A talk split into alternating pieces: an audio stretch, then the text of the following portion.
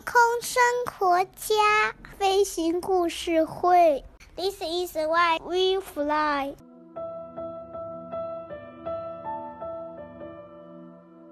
今天的故事要从一位治愈系动漫大师说起。去年，他的作品首次登陆了中国院线。结尾，白龙对千寻说：“不要回头，剩下的路你要自己走。”引无数人泪奔。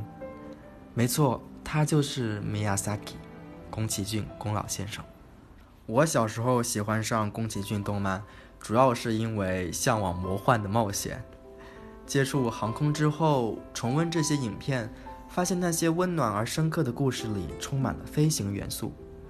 大家可以回忆一下，是否看过这样的画面：千寻与白龙飞行于云层之上，撑着小伞的龙猫在夜空中蹦蹦跳跳。哈尔的移动城堡可以启动飞行形态。被诅咒的中年飞行员红猪，总是会驾驶着他那架红色水上飞机。风之谷里纳乌西卡的滑翔机，魔女宅急便里奇奇的飞行扫帚，天空之城就更不用说了，里面有飞行石、扑翼机、海盗们的小飞艇、军队的战舰，以及天空之城本身。起风了。则是对零式舰上战斗机设计者绝月二郎的致敬。毫不夸张地说，宫先生在他的动漫里把飞行元素发挥得淋漓尽致。有的飞行器天马行空，有的在现实生活中可以找到原型。比如我马上要向大家介绍的格利亚号战舰，它来自天空之城。天空之城，相信大家应该很熟悉了吧？传说古老帝国拉布达是一座漂浮在空中的巨大机器岛，那里已无人居住，却蕴藏着巨大财富。因此，无论军方还是海盗，都在寻找这座传说中的天空之城。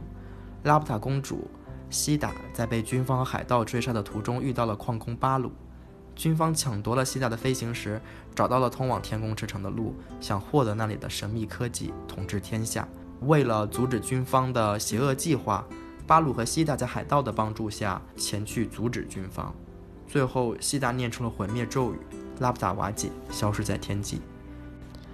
电影里军方乘坐的战舰名叫格利亚号，它的原型实际上是齐柏林飞艇。提到齐柏林飞艇，大家首先想到的可能是英国的摇滚乐队 Led Zeppelin，或者是豪华的新登堡号，不会把它和天空之城里用于战斗的庞然大物联系在一起。然而，德国的齐柏林飞艇公司制造的飞艇不仅仅用于商业，还用于军事。商业上，飞艇成为了跨洋旅行的交通工具；军事上，随着一战的到来，飞艇成为了德国空袭协约国的武器。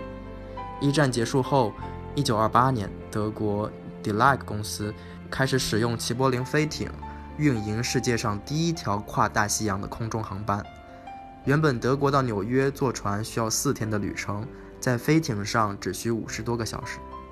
一九三二年，德国到南美的定期航班开通，从德国到巴西只需要五天时间。当时票价是一千五百帝国马克，折合今天的人民币大约是六点八万元，相当不菲，比当时的轮船头等舱还贵了一倍。但它的速度并非轮船可比呀。而且客舱内的环境也相当舒适，所有的旅客都有自己的套间，也提供餐厅和洗手间等设施。想象一下，在万里高空品着美酒，随时以上帝视角俯瞰大地，那是多么惬意，令人神往。可惜好景不长，一九三七年，新登堡号飞艇坠毁于一场大火，人们再也无法接受氢气飞艇的安全性。整个飞艇客运业务受到巨大的冲击，而且之后短短两三年之内，速度更快的水上飞机就开始承运跨大西洋航班了，飞艇时代宣告终结。历史的车轮向前，二十世纪二三十年代介于两次世界大战之间，是航空的黄金时代，可历史很有趣。那时候设计飞机的人。不管设计者如何坚信自己的正义，瞬息万变的岁月最终将他们转化成工业文明的铡刀。不久，二战就爆发了。宫崎骏说：“那些飞机沾满鲜血，像是受到诅咒的美梦。”那么，飞行是怎么影响到这位动画大师的呢？宫崎骏出生于1941年，也就是说，他在战争中成长。他的父亲宫崎胜次在战争中是中岛飞机制造公司的一员，而中岛飞机是以飞机报国为理念，在1945年日本战败之前，一直是亚洲最大的飞机制造厂。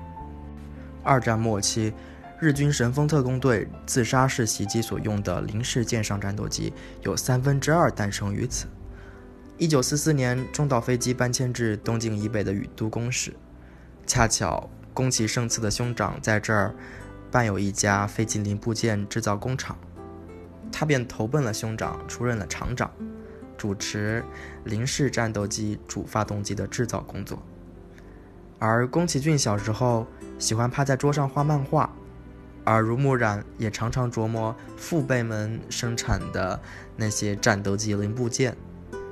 正如《起风了》里面的角色一样，他发现自己迷上了军用飞机，但他是一个矛盾的人。他被心中所爱之物折磨着，喜爱那些作战的飞机，与此同时深刻反对战争，向往和平。有时候觉得飞行距离我们很遥远。但有时候我又觉得，飞行距离我们其实很近很近。